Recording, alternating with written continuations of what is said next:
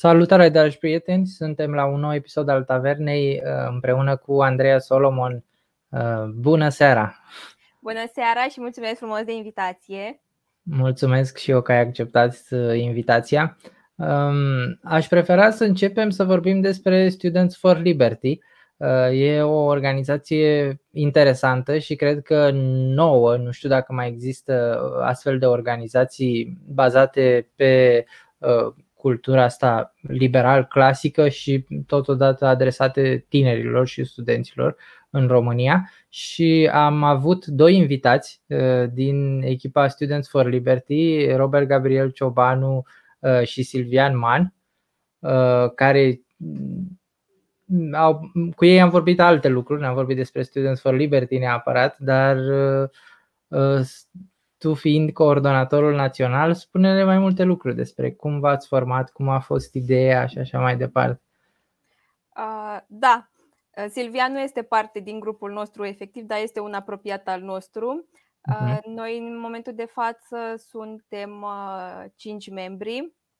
Uh, organizația în România a apărut anul trecut, chiar uh, undeva zilele acestea împlinim un an de la înființare a, când ne-am tare. lansat efectiv online și am anunțat că există această organizație în România.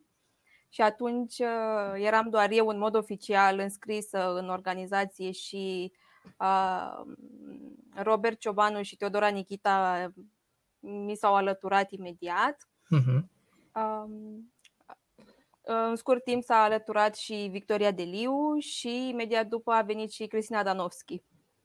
Am vrut da. să, să prezint toată echipa de la început pentru că în momentul de față chiar nu poți să vorbești despre Students for Liberty România fără să vorbești despre toți cei cinci membri.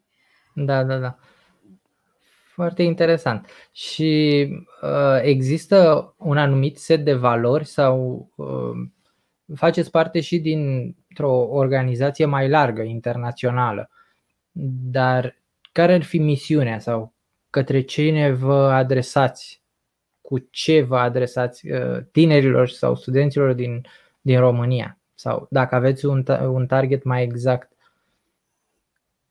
Ca să pot să vorbesc și despre organizație, o să încep cu un mic istoric al uh, Students for Liberty. Este o organizație care s-a înființat în 2008 în Statele Unite și atunci un grup uh, de studenți foarte entuziaști care participau la tot felul de conferințe despre libertate, na, totuși în Statele Unite vorbim mm-hmm. despre altă cultură liberală. Da s-au gândit că vor și să organizeze ceva de genul acesta și targetul inițial a fost o conferință pentru 40 de studenți și s-a dus vorba mai departe și până la începutul evenimentului au tot primit telefoane de la mai mulți studenți care ar fi vrut să participe și uite așa s-au ajuns de la început la o conferință de 100 de persoane. Da, foarte tare. Și așa s-a înființat Students for Liberty în Statele Unite. De atunci și până în prezent, uh, organizația s-a extins în toată lumea. Sunt peste uh-huh. Mhm. 4.000 de membri în prezent și în România, într-adevăr, era o dorință a echipei din Europa de mult timp de a înființa un chapter, doar că nu a apăruse nimeni care să vină să da. își de responsabilitate. Și în 2019, da, da, da, anul trecut, am participat la o școală de vară în Germania, organizată de Institute for Economic Studies, și acolo am cunoscut foarte mulți membri ai Students for Liberty din Europa, din Suedia, uh-huh. din Germania și se vedea că ei aveau o, cum să zic, o conexiune și o relație foarte apropiată și auzeam în fiecare zi vorbind despre SFL în sus, SFL în jos și am pus și o întrebare, dacă este acest SFL? Da, da, da. și mi-a explicat despre ce este vorba și mi-a adresat întrebarea. Nu te-ar interesa să te alături și tu? Că uite, în România nu este nimeni. Da. Și mi-am luat un timp de gândire. M-am gândit că na, atunci eram anul 2 de master, nu știam ce o să fac mai departe, cum o să mă angajez. Urma să plec și în Belgia la, uh, cu o bursă Erasmus și mă gândeam uh-huh. cum o să conduc eu din altă țară un chapter sau cum, să, na, cum o să le înființez da. în România. Și înainte să plec în Belgia, totuși am, m-am aplicat pentru că iau un formular de da. a fi local coordinator și spun niște întrebări nu dificile, dar totuși să vadă că într-adevăr ești în linie cu valorile lor. Asta vorbim și despre da. valori. Și după asta a urmat un interviu și m-au anunțat că am fost acceptată. Ah, foarte tare. Da. Și de aici, practic, responsabilitatea a căzut pe umerii tăi să creezi echipa și să faci lucrurile să se întâmple aici în România. Exact.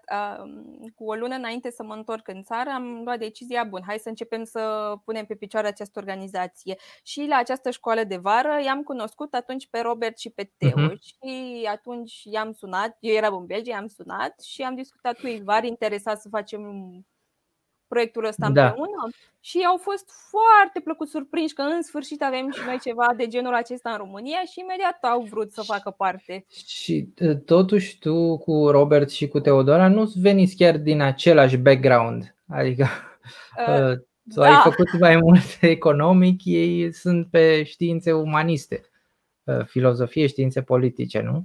Da, într-adevăr. Eu am un masterat în finanțe, Robert are o licență în uh, științe politice și Teo în, uh, în filozofie, dar asta nu ne-a nu v-a ținut în loc, da. Nu? Exact, exact, că până da. la urmă aderam la același valori și asta până la urmă a fost uh, ceea ce ne-a legat și ne-a da, format da, da, da. ca un grup unit, pentru că deja nu mai suntem doar membri unei organizații, avem o prietenie foarte strânsă. Da, foarte, foarte interesant. Și care ar fi misiunea? Cu ce vă adresați uh, voi pentru uh, cei care s-ar interesa de Students for Liberty? Nu neapărat să fie membri, dar ar vrea să cunoască mai multe lucruri sau să afle lucruri noi de la voi. Uh, care ar fi valorile pe care vreți să le împărtășiți? Sau din ce... Da. Da, din experiența mea din învățământ mie mi se pare că nu se discută despre anumite lucruri, uh, fie ele politice, aspecte politice de bun simț, fie ele aspecte civile. Uh, și se prezintă cumva o singură fațetă, cea a faptului că trebuie plătite taxe, uh, trebuie să existe un stat, dar nu ți se explică și de ce. Și vin, vin chestiile astea așa ca un dat și tu trebuie să te conformezi și să le faci, dar fără să le gândești da. prea mult. Și noi cumva vrem să venim cu niște programe alternative prin care oamenii să afle că mai există și altceva. Da. Pentru că, din nou, eu venind dintr-o facultate unde am învățat finanțe, doar în anul 3 mi s-a spus așa la un curs despre școala austriacă. Exact. Da, astea lipsesc cu desăvârșire uh, exact. și ai spus foarte bine că inclusiv la ciclul de licență din uh, în ASE nu afli nimic nici despre școala austriacă și nici măcar nu afli mm, principiile de bază, nu trebuie să intrăm neapărat în filozofie, dar care ar fi principiile de bază ale uh, fie ale școlii austriece cu Ludwig von Mises, Friedrich Hayek și așa mai departe, uh, nici măcar despre școala de la Chicago. Nu, uh, exact. Nici măcar nu afli că există. La un moment dat uh, o să găsești într-o carte sau la un profesor mai liber în gândire îți va recomanda o serie de autori sau o serie de cărți prin care o să găsești și ceva de Hayek sau ceva de uh, Marie Rothbard. Da. Exact. Noi, în cel mai bun caz, am făcut Keynes și atât. Da. și îți spun sincer, când am fost în Belgia, am uh, fost în cadrul unui master de finanțe. Totuși, pentru anul 2 la master acolo, materie obligatorie era un curs de istorie a gândirii economice. Da. Da, și exact. Ceea ce... foarte frumos, că până la urmă, ok, ești finanțist, o să fii consultant, om care lucrează în evaluare, dar trebuie să ai niște principii de bază acolo, că totuși dacă ești finanțist, ai și o parte de a fi economist. Da, exact. Dar ă, pe lângă asta nu există nici măcar la ciclu masteral, atunci când să zicem, aplici pentru uh, un master în cadrul ASE, un master care să te și ajute în carieră, să aibă o anumită rezonanță și înveți lucruri practice, probabil la un nivel foarte bun, dar nu ai niciun fel de legătură cu gândirea economică sau cu istoria gândirii economice, să știi cumva de unde s-a ajuns acolo. În schimb, ai multe materii de econometrie sau de avem inclusiv inginerie financiară. Eu am terminat finanțe la ASE și o materie care mi se pare mult prea complexă pentru tot ce se face în restul timpului la facultatea de finanțe. Da? Și e o materie care pur și simplu e obligatorie și trebuie învățată de toată lumea. Și sunt mulți oameni care termină inclusiv facultatea de finanțe și uh, nu au un nivel de matematic, de cunoștințe de matematică atât uh, de ridicat cât să poată uh, absolvi cu, cu brio o materie ca inginerie financiară. Nu mai vorbesc de materiile de la master, care sunt foarte mult axate pe modelare și pe uh, Uh, partea asta matematică a, uh, a economiei. Ceea ce nu e rău neapărat, că la un moment dat dacă uh, ajungi să lucrezi în Banca Națională sau în departamentul de macroeconomie la o bancă, te ajută foarte mult. Dar pe de altă parte e oarecum deficitară programa în partea asta de gândire economică și de istoria gândirii economice a, asta cu siguranță nu se învață la istorie. Știm foarte bine și cum este istoria uh, în ciclu liceal, să zicem. Deci, Absolut. Da. Uh, apropo de inginerie financiară, că și eu sunt absolventă de finanțe, uh, colegii din Belgia erau foarte surprinși când au auzit odată că noi am făcut inginerie financiară în anul 3 de licență, în da. condițiile da. în care ei fac abia la master. Și ca o paranteză, se amuzau foarte tare când ei auzeau că facem Black Scholes și alte modele de mână. Exact. În condițiile în care ei, ei lucrau direct în excel și erau total consternați și încercau să-și imagineze, mă, dar cum scrieți voi atâtea lucruri pe hârtie? și cât timp pierdem. Da, da exact. Este adevărat. Și este păcat că totuși facem Bun, hai să spunem că partea asta de inginerie este importantă și pentru partea de finanțe corporative. Uh, dar uite că noi facem și finanțe publice și fără o gândire economică, uh, fără să înțelegi partea filozofică până la urmă a economiei, cum poți mai departe să mergi în aparatul de stat, să spunem, și să faci politici publice? Da, corect, foarte corect. Și facem destul de, cel puțin în cadrul facultății de finanțe și la licență și mai ales dacă faci un master pe partea asta, chiar și dacă faci uh, finanțe corporative, uh, tot ai destule materii legate de finanțe publice. Ai uh, inclusiv legate de piață, prețuri și concurență, uh, buget, era o materie de buget. Și trezorerie. Uh, buget și trezorerie care se referă tot la finanțe publice până la urmă. Da. Și da, și de fapt tu nu știi de unde au venit ideile astea și faci un calcul de preț conform unei formule foarte simpliste din material. Da. Da, și cumva nici nu ești uh, provocat să gândești. Pentru că mi-aduc aminte niște definiții de anul întâi de la finanțe publice în care spuneau că impozitul este o prelevare obligatorie uh, din partea statului față de care nu există un contraserviciu direct. Și nu-și pune da. nimeni întrebarea, stai cum? da, da. Da, e totul dat așa. Uh, exact, ca exact. și când, ok, ne-am și uh, trăim în lumea asta și trebuie să o învățăm așa cum, uh, exact. cum o vedem. Da. Și noi cumva da. asta ne-am propus prin Students for Liberty, să venim și cu o altă abordare a lumii, care din diverse motive nu este adusă foarte mult în rândul tinerilor. Pentru că noi nu vrem să fim nici propagandă, nici să credem că noi deținem adevărul absolut, mm-hmm. departe de lucrul acesta, doar că încercăm să prezentăm și o altă viziune a lumii și cui se pare că poate să adere la aceasta și este de acord cu ea foarte bine, cine nu, din nou, dacă este o părere argumentată, poate să ducă la dezbatere și la un dialog civilizat între cele două părți. Da. Um, și acum, dacă tot am ajuns să discutăm despre uh, ideile astea legate de libertate, um, la noi nu se prea vorbește despre piața liberă și despre uh, conceptele astea, laissez-faire uh, și alte concepte asemănătoare. Nu știu dacă s-a auzit. Ziceam... Da, S-a auzit, s-a auzit. Uh, da, da, într-adevăr. Bine, se vorbește despre ideea de piață, pentru că totuși de la căderea comunismului până în prezent să spunem că s-au format niște mm. piețe în, în blocul uh, european. Uh, dar nu la nivelul de piață liberă de laissez pe care l-au văzut anumiți gânditori liberali. Uh-huh. Da.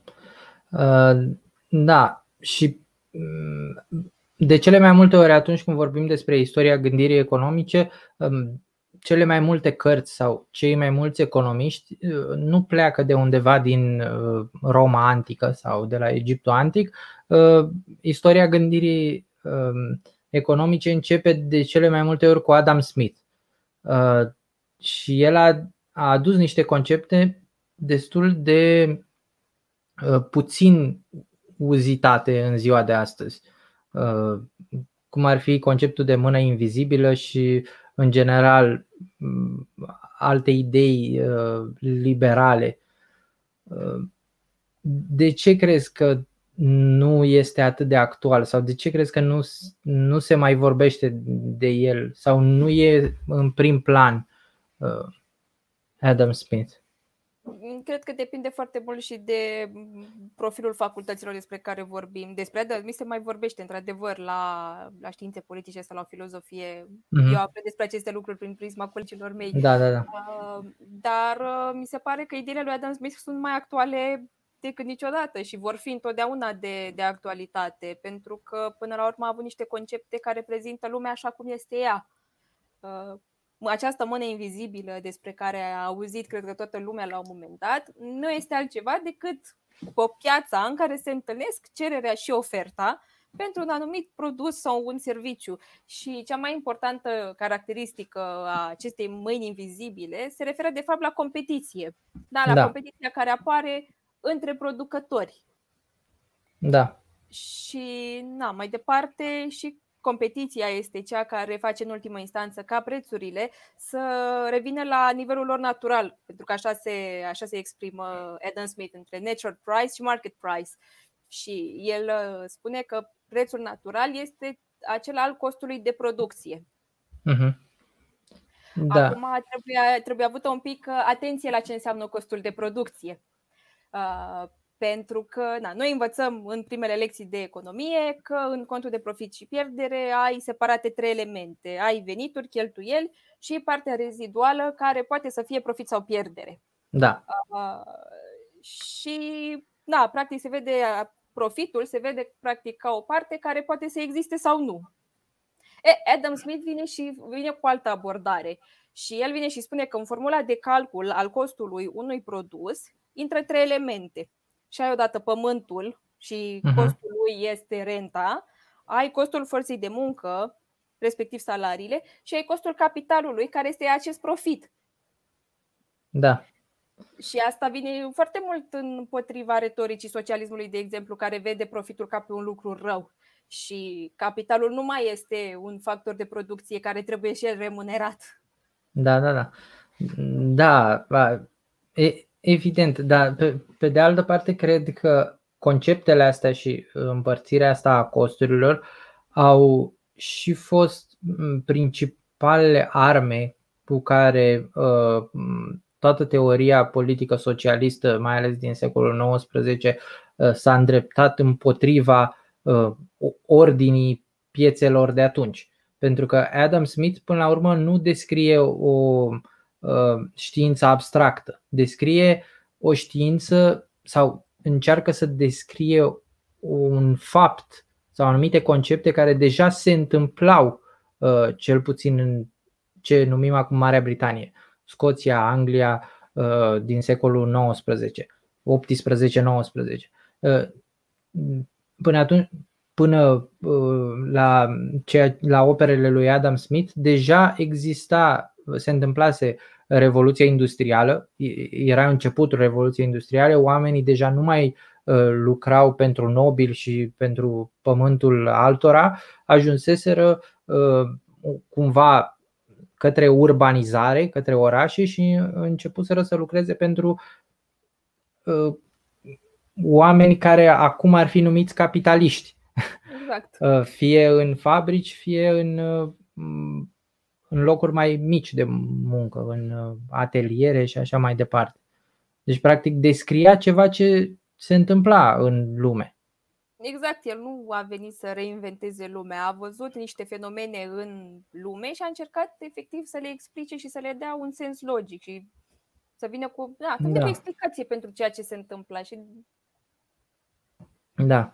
Uh, și de la calculul ăsta al uh, costului de producție, uh, cum, uh, care sunt lucrurile cu, pe care socialiștii le-au folosit și pe care ar trebui uh, cineva care crede în libertate și într-o piață liberă să le demonteze. În primul și în primul rând ar fi uh, cele legate de capital da, și de exact. costul capitalului. Da, exact. Uh, cumva socialiștii și mai ales prin opera lui Marx uh, văd productivitatea forței de muncă mai mare decât a capitalului și ei încearcă practic să pună o ierarhie clară. Mai, cea mai importantă, cel mai important element al producției este forța de muncă și după aceea e capitalul. Da. Și acest lucru cumva este greșit pentru că ai nevoie de ambele lucruri și cumva socialiștii vin și spun că nu contează valoarea de piață. Dacă eu am muncit 8 ore, Trebuie să fiu plătit pentru 8 ore. Trebuie să fiu plătit pentru 8 ore și ideea de productivitate cumva nu mai există. Și asta este un lucru pe care școala austriacă, de exemplu, vine și spune că nu costul de producție este cel care îți dă ție prețul, ci utilitatea pe care produsul final îl are pentru consumatorul final. Da, corect. Uh, da, și aici există foarte multe uh, contraargumente asupra formării prețului. Uh, că există, ok, și sunt foarte utilizate, cel puțin la noi în discursul public și nu numai în România. Dar, pe de altă parte, oamenii nici nu știu cum se formează efectiv prețul și nu, nu nici nu au fost educați, probabil, dar nici nu încearcă să afle lucrul ăsta și nici nu încearcă să, să înțeleagă pentru ei uh, cum este format prețul. Acum este evident că trebuie să pleci de la un cost de producție, pentru că dacă nu faci prețuri de dumping, nu o să vinzi da. sub costul tău de producție să ieși pe pierdere. Dar, uh, apropo de chestia asta, și pentru factorii de producție există o piață a lor, da? există o piață a forței de muncă, există o piață a da. capitalului da. și, practic, și prețurile pentru, aceste, pentru acești factori sunt determinați mai departe de piață. Da, da, dar um, pe de altă parte există și oferta. Și, și oferta și cererea, care uh, determină uh, formarea prețului. Și uh, teoria socialistă, până la urmă, uh, scoate din calcul cererea și nevoia unui anumit bun pe piață. Pe de altă parte, există și um, unele voci sau să zicem unele idei care spun că poate n-ar trebui să mai producem atât de multe bunuri care sunt, uh, nu sunt utile pentru societatea noastră, dar totuși sunt produse doar pentru a scoate profit și pentru că prin uh, politicile de marketing, marile companii au reușit să-i convingă pe uh, cumpărători că au nevoie de acele bunuri. Dar, de fapt, pentru societatea noastră, uh, acele bunuri nu sunt utile sau nu ar trebui produse deloc.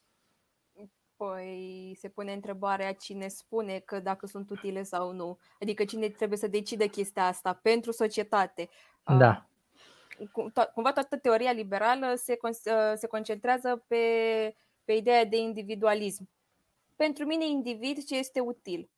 Este la latitudinea mea să aleg dacă vreau să consum un bun sau nu. Dacă eu consider că pentru mine este benefic să fac un lucru sau nu ideea că trebuie să avem o economie planificată și cineva să decidă pentru noi ce este bine și ce este rău este una total greșită pentru că nu ai cum la nivel centralizat să știi ce are nevoie fiecare părticică din societatea ta.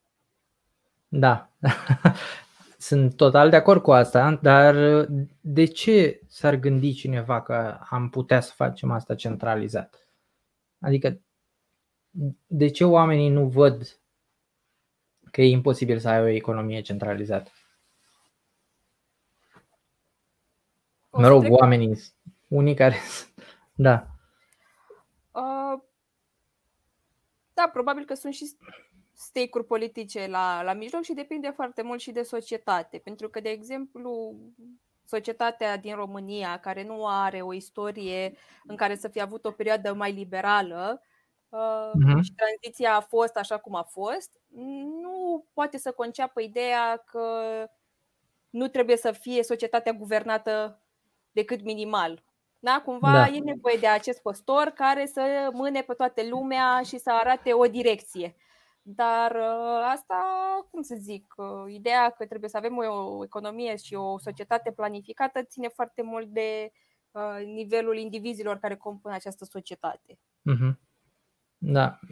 Deci, până la urmă, tot majoritatea va decide, chiar dacă majoritatea nu, este, nu reprezintă oamenii care au putere. Și asta e bine pentru că avem democrație acum în cele mai multe țări din lume.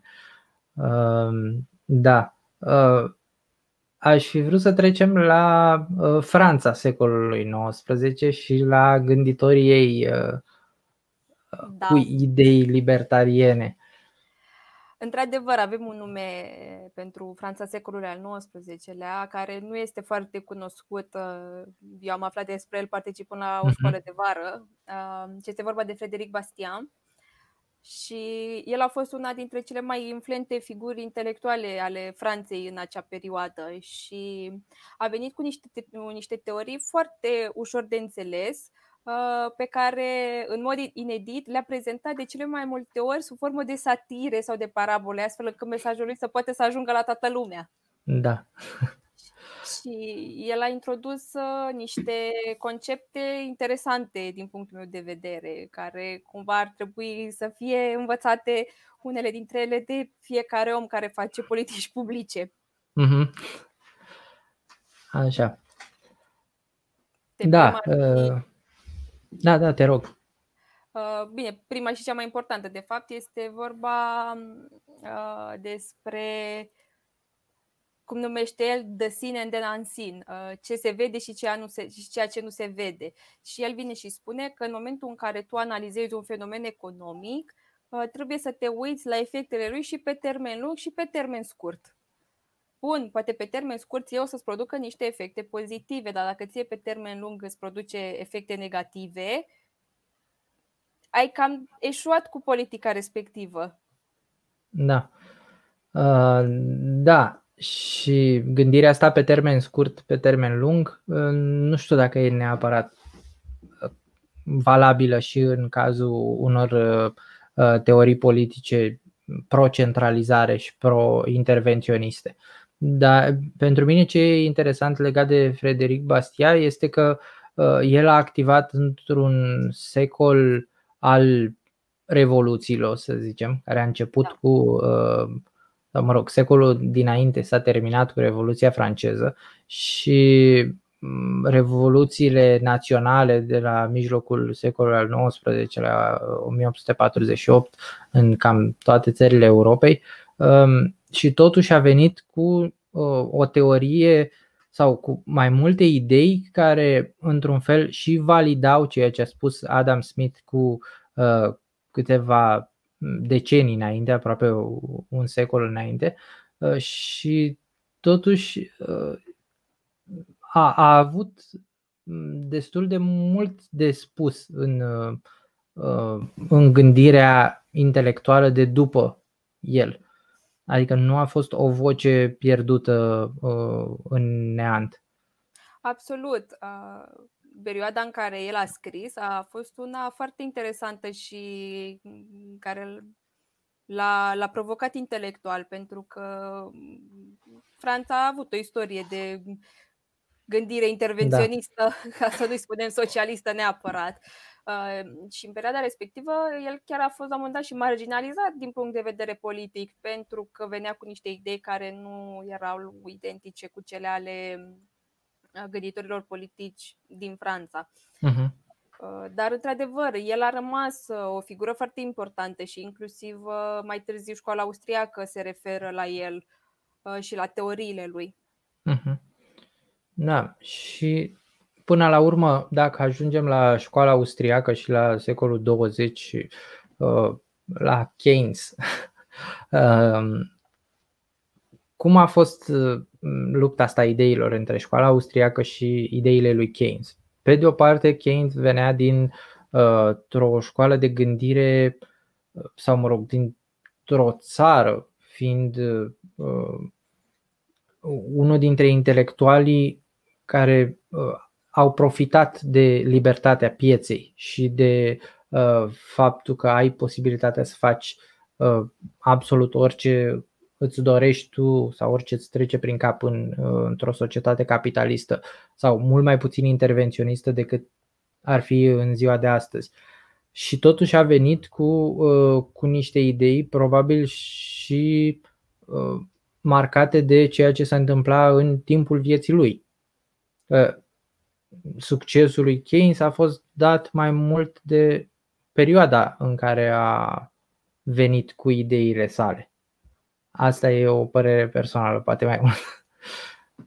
Bine, succesul lui Keynes se vede și în prezent, că teoria lui care a rămas în picioare și se vede cel mai frecvent este cea legată de intervenția guvernamentală, faptul că până la urmă guvernul este obligat să intervină și să stimuleze consumul atunci când acesta are tendința de a scădea. Da. Uh, și practic vedem că asta s-a întâmplat în criza din 30, deși aici discuția este foarte lungă despre cât de eficient a asta sau nu. Uh, după în toate crizele care au urmat, cel puțin în cele recente, cea din 2008 la fel. Da. Um, și cu ce argumente venea școala austriacă? Uh, ca să îl contracareze pe Keynes sau pur și simplu ca să facă societatea mai bună. La școala austriacă a mers pe ideea că piața în sine trebuie lăsată să funcționeze liberă pentru a transmite niște semnale. Uh, tot în momentul în care vii și intervin în mod forțat în piață, tu, uh-huh. tu distorsionezi informația respectivă. Dar să spunem că cererea pentru un anumit serviciu scade. Asta înseamnă că acel serviciu poate nu este cerut nu este vandabil, nu, nu este bun. Da. Dacă eu stat vin cu subvenții să intervin și să susțin produsul respectiv, de ce aș face asta? Da. Doar ca să da. niște producători de dragul de a-i produține și să mai am niște oameni care mai primesc niște salarii? Și uh, ceea ce de multe ori uh, nu neapărat, nu este scos în evidență sau uh, e, nu e considerat la adevărata valoare. O, un efect al intervenției statului este faptul că uh, populația sau agenții economici din piață acționează în funcție de asta. Adică atunci când uh, vin fonduri să subvenționeze un anumit domeniu, agenții economici se duc și se concentrează pe domeniul respectiv pentru că este automat mai profitabil. Dar asta nu, nu înseamnă neapărat că ă, asta ar trebui să se întâmple. Adică poate da. că domeniul respectiv este mai profitabil astăzi, dar uh, robinetul de fonduri nu o să meargă la infinit. Și la un moment dat o să se oprească subvențiile și toți agenții economici o să fie afectați de asta în mod negativ, exact, pentru că exact e până la urmă o diferență între gândirea pe termen scurt și gândirea pe termen lung. Și Absolut. da. Și a, mi se pare că modul în care influențează această intervenție a statului uh, în anumite domenii pentru a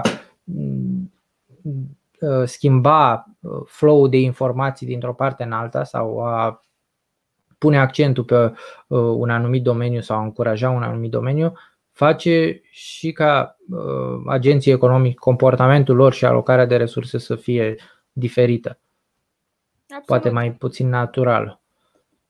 Absolut, exact cum spuneam, efectiv îți distorsionează un comportament care altfel ar fi decurs foarte natural. Da, da, da. Da, exact. Um, ok. Vrei să mai trecem și prin uh, tipurile de uh, tipuri de libertarianism sau vrei să discutăm uh, despre un anumit uh, exponent al școlii austriece? Uh, ce crezi că ar fi mai util pentru, pentru noi în ziua de astăzi? Ca să răspund la prima întrebare, știu că răspunsul meu s-ar putea să nu fie pe placul uh, multora, dar din punctul meu de vedere nu există decât un singur fel de libertarianism. Uh, ca să, nu știu, ca să-l definim, să pornim până la urmă mhm. de la, de la un subiect de discuție, libertarianismul ce presupune? Uh, ca tu să acționezi liber, fără a deranja și pe cel din jurul tău. Acesta se numește și principiul non-agresiunii. Da, da. Libertatea mea se termină acolo unde începe libertatea ta.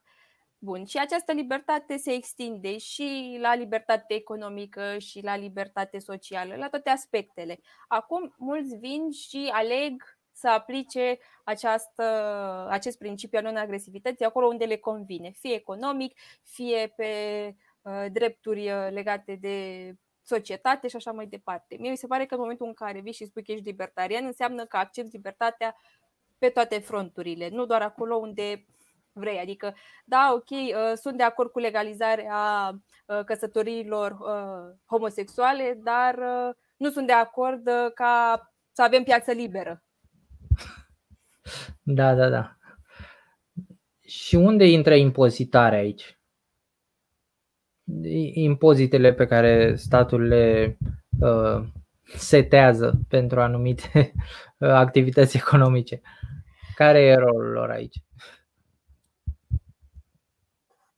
Depinde la care autor uh, acum ne, ne decidem să ne raportăm. Că dacă ne uităm la ce a spus John Locke, de exemplu, el vine și spune că existența statului este dată de faptul că noi, ca societate, am consimțit uh-huh. la existența lui și plătim aceste impozite să asigurăm existența acestui stat. Da. Bun. Dacă impozitele sunt direcționate fix în acest sens, ca statul să vegheze asupra libertăților noastre, dar în mod minimal, adică să asigure da, da, da. contractele, să asigure dreptul meu la proprietate privată, la libertate, la apărarea propriei persoane, da. E, dacă mergem mai departe la Frederic Bastia, el a introdus conceptul acesta de legal plunder, de furt legal, prin da. care da.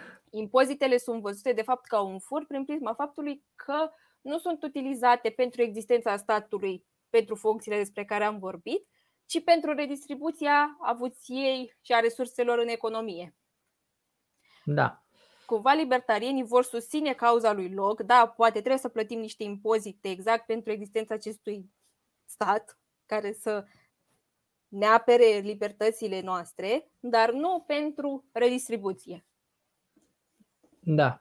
Um, și până la urmă e normal. Din punctul meu de vedere, uh, existența statului ar trebui să fie de necontestat, pentru că uh, în secolul în care ne aflăm ar trebui să existe un stat, evident, democratic, dar uh, cum s-a ajuns că astăzi în absolut toate țările democrate nu cred că există vreuna în care să nu existe redistribuție, în care să uh, guvernul să nu uh, pună anumite taxe eventual chiar mai mari pentru cei care câștigă mai mult ca să facă un fel de redistribuție.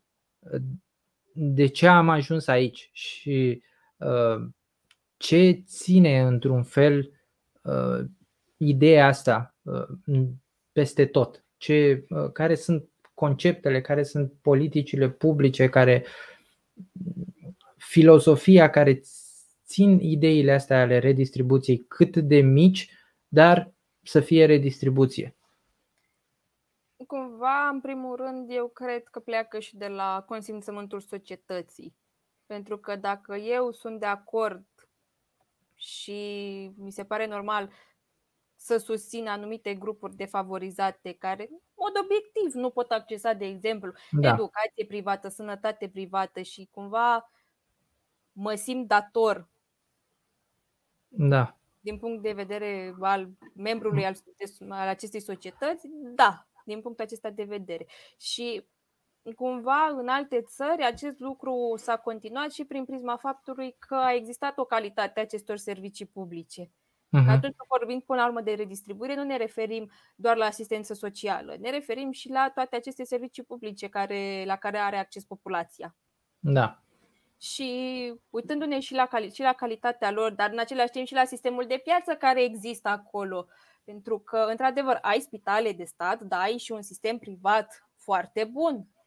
Și există competiție. Și, și aici ne referim la societățile unde sistemul de sănătate este foarte bun. Exact. Da. Adică în momentul în care eu am posibilitatea să mă duc și la privat, tu, spital de stat, cam vrei să ții pasul. Și, da. și poate este vorba și de mentalitatea societății în sine. Da, Vorbesc exact. Vorbesc despre the Swedishness al cetățenilor din Suedia. Și într-adevăr, da, acolo da. așa, așa s-au format ca oameni. Da, exact. Uh, na, până la urmă trebuie să uh, societatea trebuie să se gândească că uh, fără să aibă o anumită activitate sau fără să muncească pentru anumite lucruri, nu, nu le pot avea gratuit sau nu le pot avea la un anumit nivel, așa cum văd ei în țările nordice sau în vest, fără să și faci ceva pentru asta, adică fără să și depui un efort. Da, da, da. Să ai o anumită responsabilitate pe care să o duci la bun sfârșit.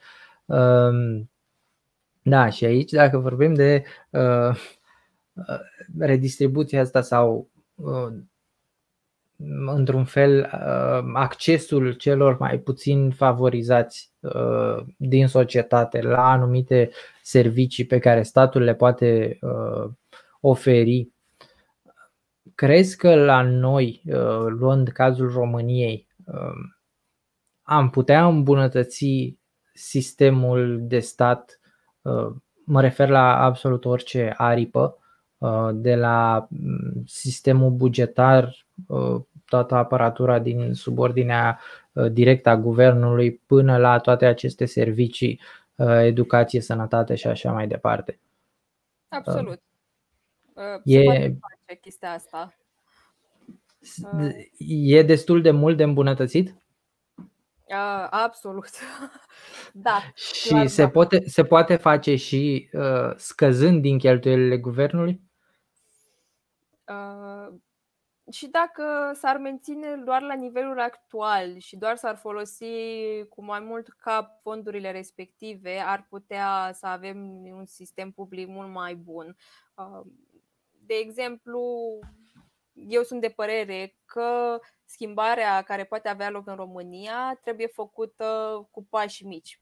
Da, pentru că nu poți, de exemplu, peste noapte să nu mai ai un stat așa de intervenționist cum este la noi și să ai o libertate cum își dorea Adam Smith sau nu da. știu, Pentru că noi nu suntem pregătiți ca societate să trăim într-un astfel de, de context. Dar dacă s-ar face pe rând anu, s-au luat pe rând anumite mm, procese, uh, cumva să existe și o schimbare de generație care să vină și mm-hmm. să accepte mai ușor ideea că poate ar trebui să fiu eu responsabil de pensia mea la bătrânețe.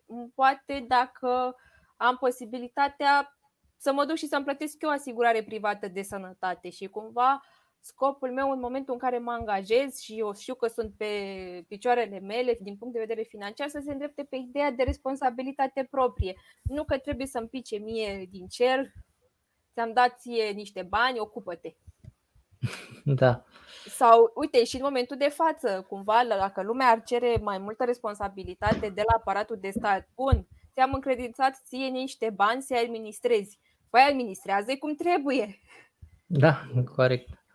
Dar da. cumva uh. nici noi nu cerem lucrurile astea și dacă nici noi nu cerem, nici ofertă nu există.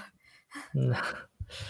Da, nici pe noi nu ne interesează și doar din când în când așa vedem câte uh, o administrație locală sau chiar centrală care face lucruri bune și începem să-i lăudăm, dar altfel uh, dacă ar fi să ne gândim chiar cât se poate de obiectiv în uh, o grada noastră, nu ne ducem să cerem de la uh, primarul de sector sau primarul de oraș, primarul de comună anumite lucruri pe care sunt sigur că ei le pot face. Dar noi nu ne ducem să le cerem și pe de altă parte nici măcar nu ne întrebăm uh, oare câți angajați are primăria orașului unde stau și toate agențiile și companiile municipale. Și chiar merită să fie plătiți toți acei angajați cu uh, salariile pe care le primesc? Sau merită să, să aibă o, o organigramă atât de mare fiecare companie uh, a statului până la urmă? Da, din păcate, cel puțin în România, discuția asta despre funcționarii publici este una foarte picantă, ca să-i spun așa. Și uh, ce este foarte trist la toată discuția asta este faptul că, într-adevăr, s-au prezentat niște imagini și s-a generalizat pentru tot aparatul public. Și da. eu știu din interior faptul că, într-adevăr, sunt zone în care instituțiile publice sunt suprapopulate și oamenii dau nu dau pe la serviciu și pe niște salarii foarte mari uh, și sunt zone în care personalul este foarte puțin, este foarte încărcat uh, și pe niște salarii nu tocmai da. mari. Așa că este, da, este, este injust acum să venim și să atacăm orice funcționar public și să nu, nu le evaluăm de fapt la nivelul la care el s-a comportat cu noi. Da, dar până la urmă există loc de îmbunătățire, asta cu siguranță. Da, Suntem de acord. Da, da. Uh, am înțeles. Uh, ce părere ai de uh, nivelul de îndatorare pe care îl are țara noastră și dacă mai e loc de îndatorat? Că din ce îmi dau eu seama, în următorii patru ani ne va aștepta o creștere a datoriei publice. Nu pot să-mi dau cu părerea foarte mult despre subiectul acesta pentru că nu am mai urmărit din, uh, de aproape. Sunt de părere că în actuala guvernare ar trebui să se găsească cumva niște recalibrări ale bugetului de stat, astfel uh-huh. încât să nu mai ajungem în ipostaza de a ne împrumuta tot timpul. Da și cumva da. să fie gândite niște lucruri care să aducă mai multe venituri la stat până la urmă. Pentru că noi avem un grad de colectare destul de mic din ce am citit la un moment dat și acest lucru s-ar putea rezolva, de exemplu, cu reformarea ANAF-ului. Da, corect. Adică ar trebui să se lucreze în primul rând la fix aceste lucruri care ar putea să aducă acele venituri la stat și care nu vin din motive de fraudă da. și de economie subterană și după Bine, asta nu a fost o afirmație foarte libertariană din partea mea.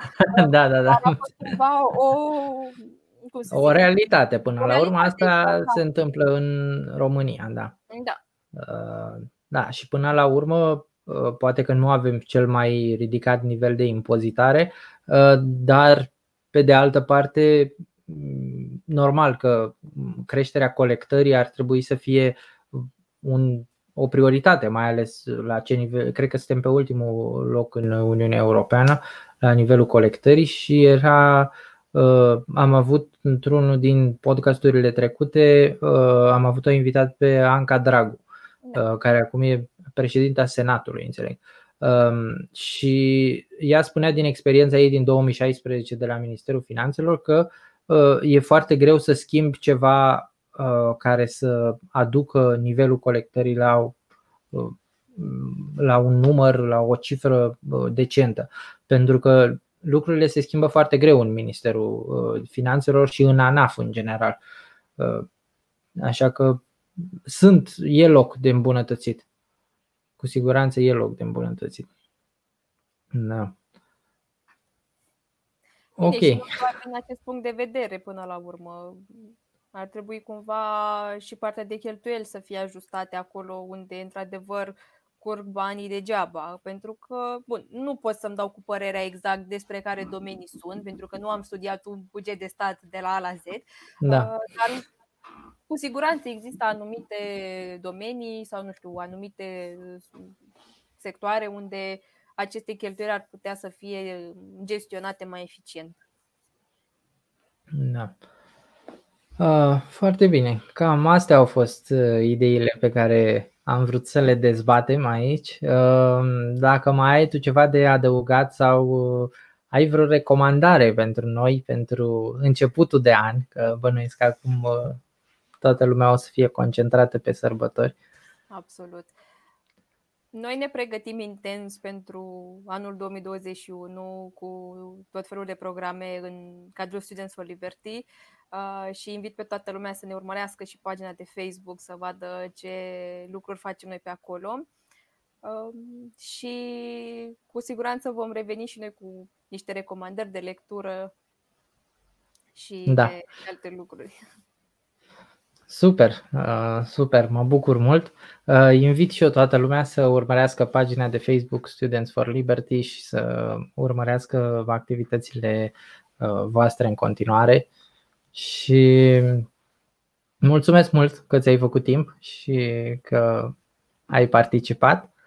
Mulțumesc și eu foarte mult pentru invitație, a fost o discuție foarte interesantă. Da, și mie mi s-a părut la fel.